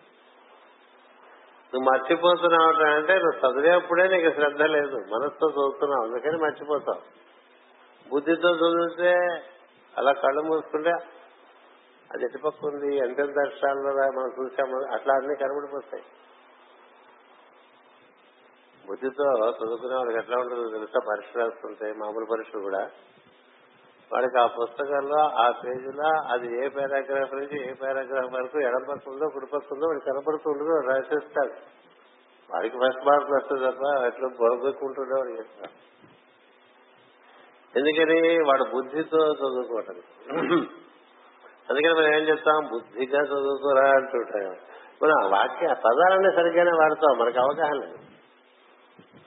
ఏ పైన బుద్ధితో చేస్తే మర్చిపోవటం ఉండదు బుద్ధికి మరుపు లేదు. బుద్ధికి లేనిది మరపు మనసుకు ఉన్నది మరపు. మనం అన్ని మర్చిపోతున్నా అంటే అర్థం ఏంటండి? మనం ఎక్కువ మనసులో ఉంటాం అంచేత ఈ బుద్ధిలోకి వెళ్ళేసరికి ఈ యమునా తీరంకి వెళ్ళేసరికి ఏం జరుగుతుందంటే లోపలికి వెళ్ళటం చేత నీకు రుచి తెలుస్తుంది. ఒక్కసారి ఆ రుచి కలిగిన తర్వాత మిగతా రుచులు రుచిగా ఉండవు అంతే. ఆ రుచి కలగకపోవడం చేత ఇతర విషయములందు రుచులు ఉంటాయి దాని ఎందు రుచి పరిగిన కలిగినటువంటి వారికి ఇతర విషయములందు రుచి ఉండనే ఉండదు. అదే కదా ప్రహ్లాదుని పడిన చెప్పిన పద్యాలన్నీ అదే. కదా? మందార మకరంద మాధుర్యముల పేరు మధుపంబు పోవునే మదనములకు. పిచ్చి పిచ్చి అడవుల్లో జరగదు కదా? ఇక్కడ చాలా మంచి మందార పుష్పాలు అందులో మకరందం. అది తాగి చాలా తేనె జరుగుతుంటే అక్కడెక్కడో వెళ్దాం అలా మనకి ఆ కొండ మీదకి వెళ్ళిపోదాం అంటే వస్తే అక్కడ ఏముంటాయి ఆ కొండ మీద? పొదలు ఉంటాయి. పుష్పవనాలు ఉంటాయా? ఉండవు కదా? నిర్మల మందాకిని సలిల వీచికల తూగు రాయంత తరుణే తరంగిడులకు. మా ఊళ్ళో కూడా చిరంజీవి ఇక్కడ ఉండదు కదా నువ్వంటే ఉంటుంది హంస అదెక్కడుంది మానవ సరోవరంలో నిర్మల మందాకిని. మందాకిని అంటే గంగ నది. నిర్మలమైనటువంటి గంగ? సలిల వీచికల పువ్వు. దాని తరంగాల్లో అట్లా మీరు ప్రయాగలో తెల్లవారుతో చూస్తే గంగని మీకు అసలు మనస్సు ఖరీదు తెల్లవారుతాం అన్నాడు తెల్ల తెల్లవారుతుంటే వాళ్ళ అద్భుతం. ఇలా ఉంటాయి దృశ్యాలు కొన్ని. ఇప్పుడు అలాంటి ప్రశాంతమైన ప్రదేశాల్లో ఉండేటువంటి ఒక హంసని మన ఇక్కడ గడ్డికోట రిజర్వేర్ పెట్టిన ఒక సరస్సు ఉంటుంది కదా. అక్కడ ఉండొచ్చు కదా నువ్వు అంటే ఉంటుంది ఉండదు కదా? అట్లా ఎన్నెన్నో చెప్తాను. అసలు నా పద్యంతో ఎక్స్ప్లెయిన్ చేయడం నా ఉద్దేశం కాదు. అంబుజోదర దివ్య పాదార వింద చింతనామృత పాన మత్త చిత్త మేరీ ఇది ఇతరము చేరనేర్చు అంటారు. మత్తెక్కిపోయింది నేను అలా కళ్ళు మూసుకుంటే ఆయన ఈ యమునా తీరం వెళ్తే అక్కడ ఉండే కృష్ణుడు ఆయన పాదాలు కృష్ణుడి పాదాలు యమున ఏ విధంగా వచ్చి తాకుతూ ఉంటుందో కృష్ణుడి పాదాలు ఏ విధంగా అక్కడ ఉండేటువంటి పూల మొక్కలు ఆ యమున ఇచ్చే ఊపుతో వచ్చి ఒకసారి స్పృశిస్తుంటాయో ఇన్ని ఇదంతా భాగవత దర్శన మనం బాగా చదువుకున్నాం. అద్భుతంగా అలాంటి దివ్యానుభూతులు కలుగుతున్నప్పుడు లోపల వాడి బయట ఏంటండి బయట ఏం చెప్తాడు? ఏమి ఉండదు. కదా?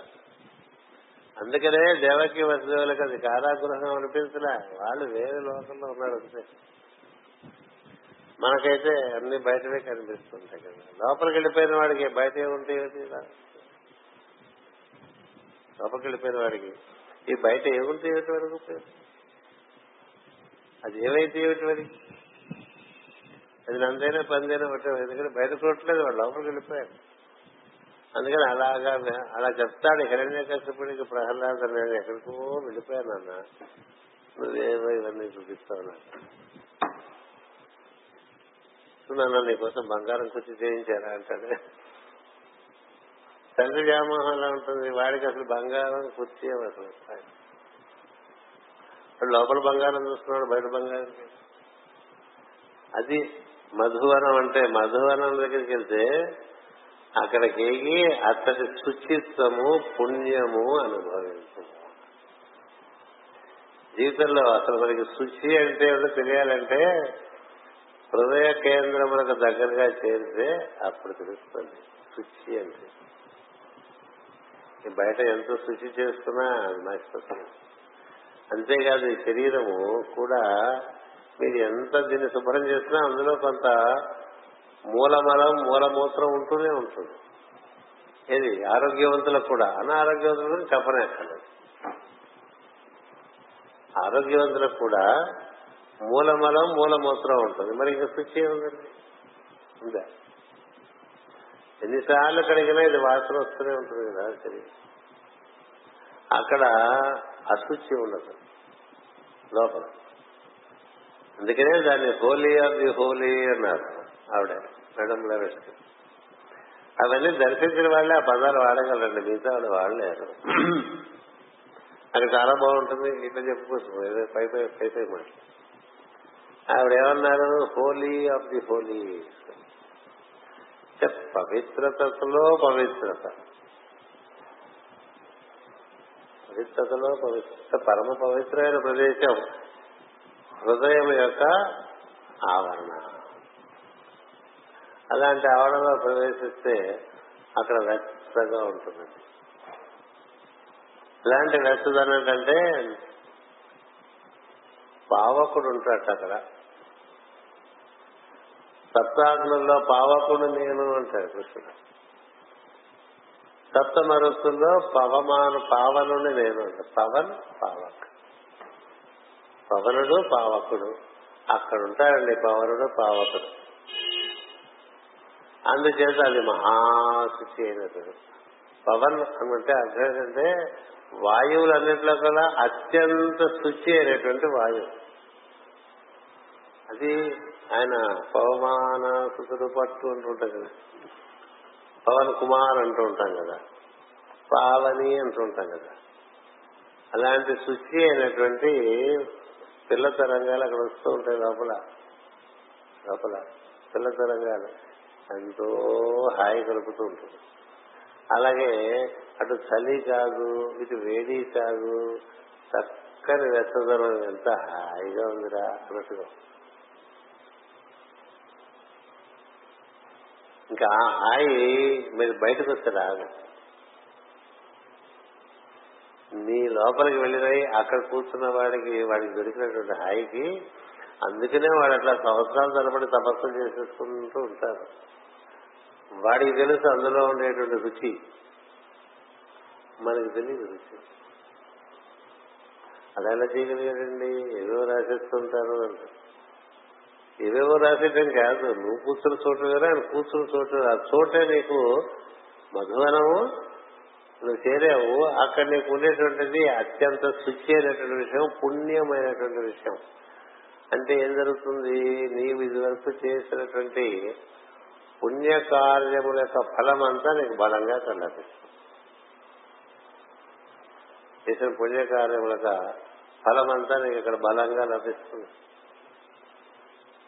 నీకు దోహదం కనుక చేస్తుంది అలా నీకు అని కూడొచ్చినటువంటి యమునా నది మధువనము అందులో పవనుడు పావకుడు అక్కడ నువ్వు నీ పుణ్యం అంతా నీకు కలిసి వచ్చిన నీ పుణ్యం కలిసి వచ్చినప్పటికీ నీకు బయట రోజులు బాగుంటూ ఉంటాయి. అందుకని మాటి మాయానికి చూసుకుంటూ ఉంటాం ఎక్కడికి వచ్చాడు జూపిటర్ని మనం జూపిటర్ చూసుకుంటూ ఉంటాం ఎప్పుడు వస్తాడో దగ్గరికి సేవ చేస్తుంటాడు లేకపోతే రాహుకేతులు వచ్చేస్తుంటాడు మాటి మాటికి పూజలు వచ్చేసి నాలుగు పైనుంచి వెళ్ళిపోతూ ఉంటారు. ఇది కదా జరుగుతుంటుంది రౌడీలా తిరుగుతూ ఉంటారండి మామూలు వాళ్ళకి కుజులు ఉత్తమోత్తములకి ఆయన కుమారస్వామియే దర్శనమిస్తారు అదే కుజుడు సంస్కారవంతులకి ఎవరైతే సుబ్రహ్మణ్య స్వామో సంస్కారహీనులకి ఆయనే ఆ కుమారస్వామి ఏదో రకంగా పోట్లాటలు శత్రుత్వాలు కలిగించేట్టుగా పడుతుంది నీ బట్టే అందుకని ఈ ఈ నీ పుణ్యం నీకు కలిసి వస్తుంది. చూడొచ్చు. ఆ పుణ్యం తోడయి ప్రదేశం తోడయి పక్కన ఏమన్నా నది దగ్గర కూర్చుని ఉండి అప్పుడు హరి ధ్యానం చేస్తే సులభంగా నీకు హరి లభ్యమవుతాడని చెప్పాడు. అది వాక్యం. యమునా నదీ తీరమున సహజము సహజముగా హరి సాన్నిధ్యం తీరము సహజముగా హరి సాన్నిధ్యం ఇస్తున్నది ఆ తీరమున మధువనం ఉన్నది. తెలిసే ఉండదు అక్కడ ఆ యమున కాదు ఇక్కడ చెప్పే యమున. అప్పుడు ఉండేది అప్పుడు ఉన్నది ఎప్పుడు కృష్ణ సమయంలో ఉన్నది. తర్వాత ఇప్పుడు చాలా మనం వెళ్తే బాధ కలుగుతుంది అందుకని అటు వెళ్ళదు ఎందుకు? లోపల ఏమనుంది కదా. లోపల ఏమన్నా వెళ్ళిపోతాయి ఋషులందరూ అలాగే వెళ్ళిపోయారు. మునులందరూ అలాగే వెళ్ళిపోయారు. భక్తులందరూ అలాగే వెళ్ళిపోయారు లోపలికి వెళ్ళిపోయారు. నీవు అతడికి అతడ శుచిత్వము పుణ్యమును అనుభవిస్తావు అతడు నీవు నారాయణ ధ్యానము చేసిన సో మేలు కలుగును అన్నాడు. చూసారా? వాసుదేవుడు అన్నాడు. హరి అన్నాడు. ఇప్పుడు నారాయణ అంటున్నాడు నారాయణ ధ్యానం అంటే ఏంటి? ఇందాక మీకు చెప్పాను నీవార సుఖవత్సన్వి నీలతో యథ మధ్యస్థ భాస్కర భాస్వర నీవార సుఖవత్సన్వి పీతాభా సత్యరూపమా అని మనకి మంత్రపుష్పంలో చదువుకుంటూ ఉంటాం నారాయణ సూక్తంలో చదువుతూ ఉంటాం. అక్కడ నీలమైనటువంటి కాంతి బిందు ఉంటుంది అన్నమాట. ఏది? ఈ నాలుగు పొరలతో ఉన్న పద్మం పైన ఒక బిందువు ఎంత కాంతివంతంగా ఉంటుందంటే నీకు ధగ ధగ ధగ ధగలతో కళ్ళు. ఇది లిమిట్ కొద్దిగా ఉంటుంది. అక్కడికి చేరాలి కదా. అది మనకి డెస్టినేషన్గా చెప్పారు. డెస్టినేషన్ చెప్పారు. అందుచేత ఆ విధంగా హరిధ్యానం చేయమని చెప్పారు. అనుదినము యమునా నది జలములలో స్నానము చేసి నిష్ఠతో నారాయణకు నమస్కారం చేస్తూ యమ నియమమును అభ్యసింపు అని చెప్పారు. అంటే తపస్సు చేసేసేపు చేస్తారు మొదట్లో ఎక్కువసేపు అదే చేస్తూ ఉండలేరు కదా. తపస్సు చేసే వాళ్ళు కూడా కాస్త వెళ్ళి అది ఇది ఆహారం తీసుకుంటూ ఉంటారు గుర్తుపెట్టుకోండి. సినిమాల్లో చూపించినట్టు ఉండదు తపస్సు. ఎందుకంటే తపస్సు చేయడానికి శరీరం నిలిచి ఉండాలి. తపస్సు చేయడానికి శరీరం నిలిచి ఉండాలి. నిలిచి ఉంటేనే కదా తపస్సు. శరీరం పడిపోతే తపస్సు అందుకని క్లుప్తంగా నాలుగేళ్ళకు ఐదేళ్ళకు వెళ్ళి భిక్ష వెళ్తుంది అది తినేసి తాగేసి కూర్చోదు అనమాట మిగతా అందుకని అప్పుడు మనకి ఏం జరుగుతుంది? అలా నువ్వు దైనందిన కాటి నిధిలో స్నానం చేయాలి. ఈ వేసుకున్న బట్టలు ఉన్నవి వేసుకున్నవి మళ్ళీ స్నానం చేసిన తర్వాత ముందు ఆరేసుకున్న బట్టలు వేసుకుని ఈ బట్టలు తనే ఉతుక్కోవాలి. ఎవరు ఉండరు కదా? అదే ఉతుక్కోవాలి. ఉతుకున ఆరేసుకోవాలి. ఆరేసుకుని కూర్చొని తపస్సు చేయాలి. ఓ ధాము చేశాడు అనుకోండి అంటే మూడు గంటలు ధాము. కసర దాహం అనిపిస్తే మనిషిని తాగాలి. బాగా ముందుకెళ్తున్న కొద్దీ ఎక్కువ అనిపించదు. దాహం అనిపించదు ఆకలి అనిపించదు. అనిపించకపోతే ఇవ్వక్కర్లేదు. అనిపిస్తే ఇవ్వాలి. గుర్తుపెట్టుకో. ఊరికి అట్లా టైం చూసుకుని సీసాలు సీసాలు తాగేయకండి. ఊళ్ళో వాళ్ళందరికీ నీళ్ళు లేకుండా. ఆ కొంతకాలం అదో పిచ్చిలో పడ్డారు సరే. ఎవరు చూసినా బాటిల్స్ పట్టు తిరుగుతుండేవాళ్ళు ఏంటంటే ప్రతి టూ అవర్స్ ఓ లీటర్ తాగే. మనం అదే నీటి పందిలాగా హిప్పో పుట్టమని అంటాం కదా. అలా తాగకూడదు. నీ శరీరం నీకు చెప్తుంది నీకు నీళ్ళు కావాలంటే నీకు దాహం వేస్తుంది నీ శరీరం నీకు చెప్తుంది నీకు ఆకలి వేస్తే తినాలండి అంతేగాని ఇలా చూసేసుకుని తినకూడదు. వాచి చూసుకుని తినకూడదు. వాచిపోతున్నప్పుడు శరీరం అంతా. వాచి చూసుకుని మంచిని తాగి వాచి చూసుకుని కాదు చేయాల్సింది. లోపలికి దాహం వేస్తే దాహం వేస్తున్నట్టు నీకు తెలుస్తుంది. నువ్వు ఇలా అక్కర్ లేకుండా దానికి నీళ్ళు ఇచ్చి అక్కర్ లేకుండా అన్నం పెడితే నీకు దాహం తెలియజెప్పే కేంద్రం నీకు ఆకలి తెలియజెప్పే కేంద్రం రెండు వెళ్ళిపోతాయి. వీడట మనం పట్టించుకుంటాం మనం తీసుకుని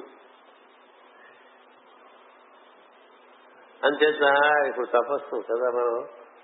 నీకు ఆకలి అనిపిస్తే అప్పుడు వెళ్ళాలి. తొమ్మిది గంటలకు పొద్దున పొద్దున్న కూర్చున్నాను అనుకోండి అనుకుందాం. అంటే ఏడింటికి ఎనిమిదింటికి లేవాలండి తపస్సు అనేవాడు కదా?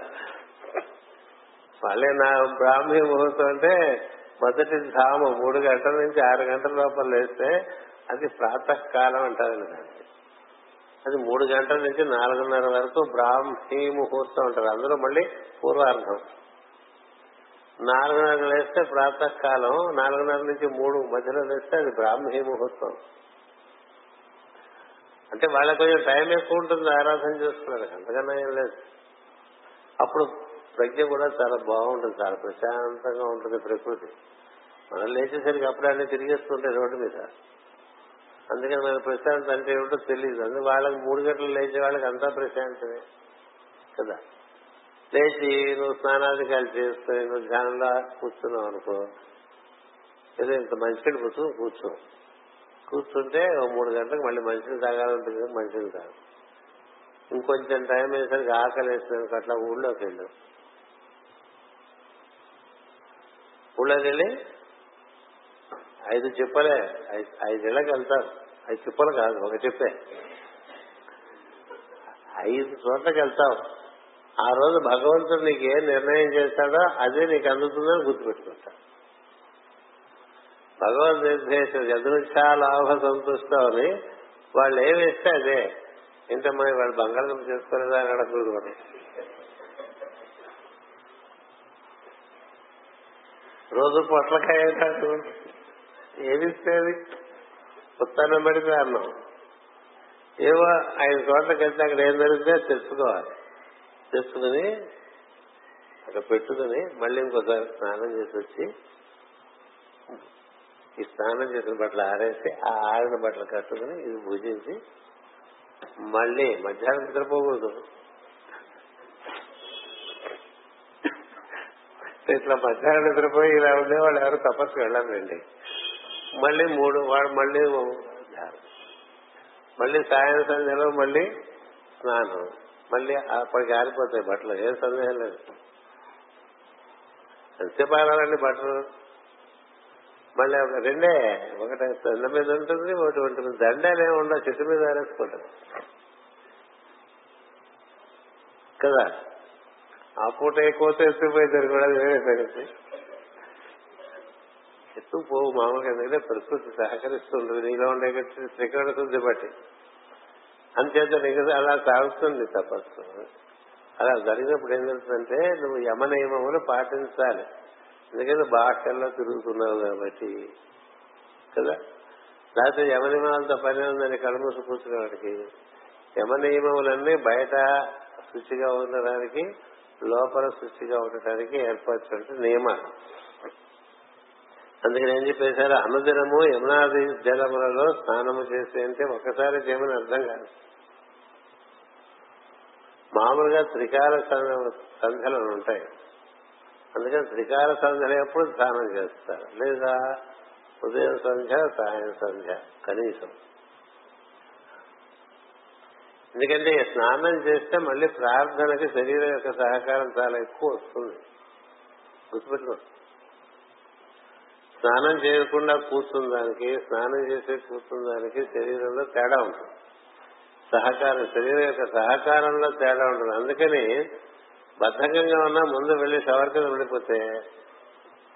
ముందు బద్ధకం పోతుంది. శరీరానికి ఒక రకమైనటువంటి చురుకుదనం వస్తుంది. గుర్రం లేచినట్లు వేస్తుంది అంతవరకు అలాగా మత్తుగా పడినది నీళ్ళు పడంగానే దానికి వెళ్ళిపోతుంది అందుకని ఎప్పుడు కాస్త శరీరం అలసటైనా అప్పుడు స్నానం చేస్తా. ఇలా స్నానం ధ్యానం. మధ్యలో ఒకసారి అలా వెళ్ళి రావటం ఇలా నదిలోకి దిగటం రావటం. ఇలాంటి మినిమం కార్యక్రమం ఉంటుంది కదా.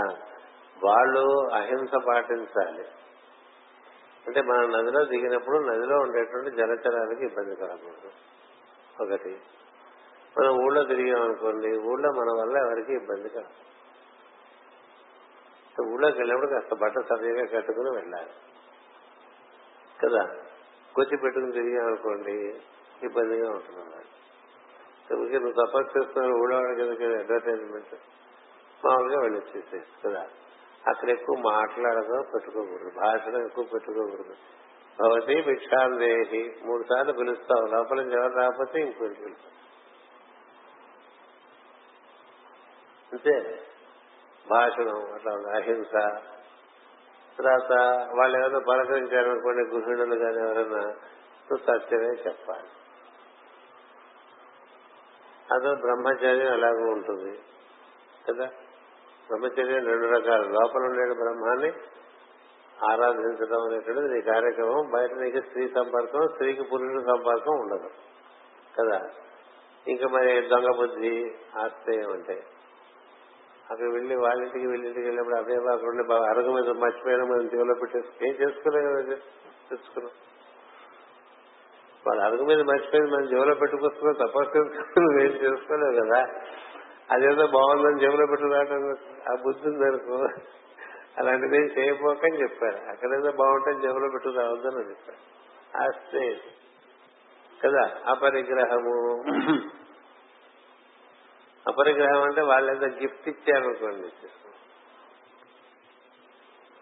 ఏమన్నా మంచి వాళ్ళు కనిపిస్తే నమస్కారం అందరూ ఏదైనా ఇద్దాం అనిపిస్తుంది. నువ్వు వెళ్ళింది ఆహారం కోసం కదా. ఇంకేం అడగదు వాళ్ళు ఏమైతే తీసుకోకూడదు ఎప్పుడో ఉత్తరాయణానికో దక్షిణానికో ఎవరన్నా వస్తారు ఇస్తే తీసుకో. అంతే. ఎందుకంటే లోపలికి తిరిగిపోతాయి కదా రోజు మూడు సార్లు ఉతికారేస్తే. అంతే అయిపోయింది నీకు యమం అయిపోయింది. ఇది అహింస సత్యము బ్రహ్మచర్యము దొంగ బుద్ధి లేకుండా ఊరికే ఎవరన్నా ఇస్తే పుచ్చుకోకుండా ఊరికే ఇస్తే అంటే మరి వీళ్ళు ఇప్పుడు అన్నం ఊరికే తీసుకుంటున్నాడు కదా. అందుకని ఏ ఇంటి నుంచి అన్నం దొరికిందో ఆ ఇంటికి సర్వశుభములు కలగాలని ప్రార్థన చేయాలి మనసులో. సంస్కారం. ఎవరింటికైనా వెళ్ళేసి తినేసి వచ్చేయటం కాదు. ఇలా మూర్తి చేసుకుంటాం చాలా ఘోరం మనుషులు. ఏ ఇంటి ఏ ఏ ఇంట్లో అన్నం తిన్నామో ఆ ఇల్లు తరతరాలు సుఖ సంపదలతో వర్ధిల్లాలనే భావనతో భోజనం చేస్తే నీకు శుభం. లేకపోతే నువ్వు తినది దొంగ తిండి. దొంగ తిన్నాడు నువ్వు తిన్నాడు. దొంగ ఏం తింటాడు అసలు ఇంకోళ్ళ ఇంటికి వెళ్ళి ఎదురు తినాలి మనం? వాళ్ళు పిలిస్తే అన్నారు కానీ నేను ఎప్పుడు భిక్షాం. నేను ధర్మం అవుతుంది అందుచేత నువ్వు వెళ్ళావనుకో వాళ్ళు పెట్టారు ఫీజు ఇవ్వరు కదా బిల్లు ఇవ్వరు కదా హోటల్ లాగా. అది తిరుమల వాడు బిల్లు ఇస్తారు. తమాషాగా తినేసుకుంటారు ఇంట్లో బయటకు వస్తుంటే అక్కడ నిలబడి బిల్లు అందుచేత వాళ్ళందరూ తరతరాలు సుఖంగా ఉండాలనేటువంటి ఒక భావన చేయాలి. అప్పుడది అపరిగ్రహం. తిరిగి వచ్చేస్తాం వచ్చినంత శుచిగా శుచి అంటే నువ్వు నువ్వు ఉండేటువంటి గుడిసె ఏదో ఏదో ఉంటుంది కదా వేసుకుంటావు కదా అది శుచిగా ఉండాలి. నువ్వు ఉండే ప్రాంతం శుచిగా ఉండాలి. నువ్వు వాడే వస్తువులు శుచిగా ఉండాలి. అటు పైన లోపల భావన శుచి అది శౌచము. శౌచ్యము నీకు ఎప్పుడైతే బాగా శుచిగా ఉంటావో లోపల కూడా శుచిగా ఉండాలనేటువంటి పరిస్థితి బాగా వస్తూ ఉంటుంది. అంటే తన శరీరంలో ఏదైనా వాసన లేకుండా చూసుకోవటం తన శరీరంలో ఎలాంటి భావాలు వస్తున్నాయో చూసి ఆ భావాలకి పరిష్కృతంగా దివ్య భావాలను తాను స్మరించి తెచ్చుకోవటం. ఇలా శౌచాన్ని బాగా అభ్యసనం చేయాలి. అలా కూర్చోగానే అంతకుముందు గుర్తొచ్చేస్తే ఊరికే ఉంటుంది మనసు. ఏవేవో పట్టుకొచ్చేస్తుంది మనకు ఊళ్ళో అన్నీ పట్టుకొచ్చేస్తాయి. లేకపోతే ఇవాళ ఊళ్ళోకి వెళ్తే ఏం జరిగిందో అవన్నీ కూడా గుర్తొచ్చేస్తుంటాయి. అవన్నీ రాకుండా కడిగే లోపల మనస్సు కడగటమే శౌచం. ఈ శుచి శౌచము ఏర్పడినప్పుడు నీకు సంతోషం అనేటువంటి సహజంగా ఉంటుంది. అందువల్ల నువ్వు తపస్సు సేపు చేస్తావు హరి గురించి. మిగతా సమయంలో మామూలు ఇక్కడ ధృడు కాదు శాస్త్ర పఠనం చేసుకుంటారు. శాస్త్రపడడం తపస్సు చేసేవాళ్ళకి ఉండదు. వాళ్ళు ఏం చేస్తారు? ఈశ్వర ప్రతిధానము అని చేసుకుంటారు. అంటే ఆ చుట్టుపక్కల ఏం కనిపిస్తున్నా ఇదంతా ఈశ్వరుడే కదా అని భావించాలి. అక్కడ గడ్డి కనిపిస్తే ఈశ్వరుని భావించాలి. చెట్టు కనిపిస్తే ఈశ్వరుని భావించాలి. చెట్టు మీద పక్షి కనిపిస్తే ఈశ్వరుని భావించాలి. ఇట్లా ఒక విధానాన్ని నారదుడు నెమ్మదిగా మనకి పరిచయం చేస్తున్నాడు ధ్రువుడికి చెప్తున్నట్లుగా. అందుచేత ఈ రోజుకి ఇంతవరకే ఈ రెండు చిన్న పద్యాలు అయినాయి. అటు పైన మిగతా విషయాలు పై తరగతిలో చెప్పుకుందాం. స్వస్తి ప్రజాభ్య పరిపాలయంతాం. న్యాయేన మార్గేణ మహిమహేషా. గోబ్రాహ్మణేభ్య శుభమస్తు నిత్యం లోకా సమస్తా సుఖినో భవంతు. లోకా సమస్త లోకా సమస్తా సుఖినో భవంతు. ఓం శాంతి శాంతి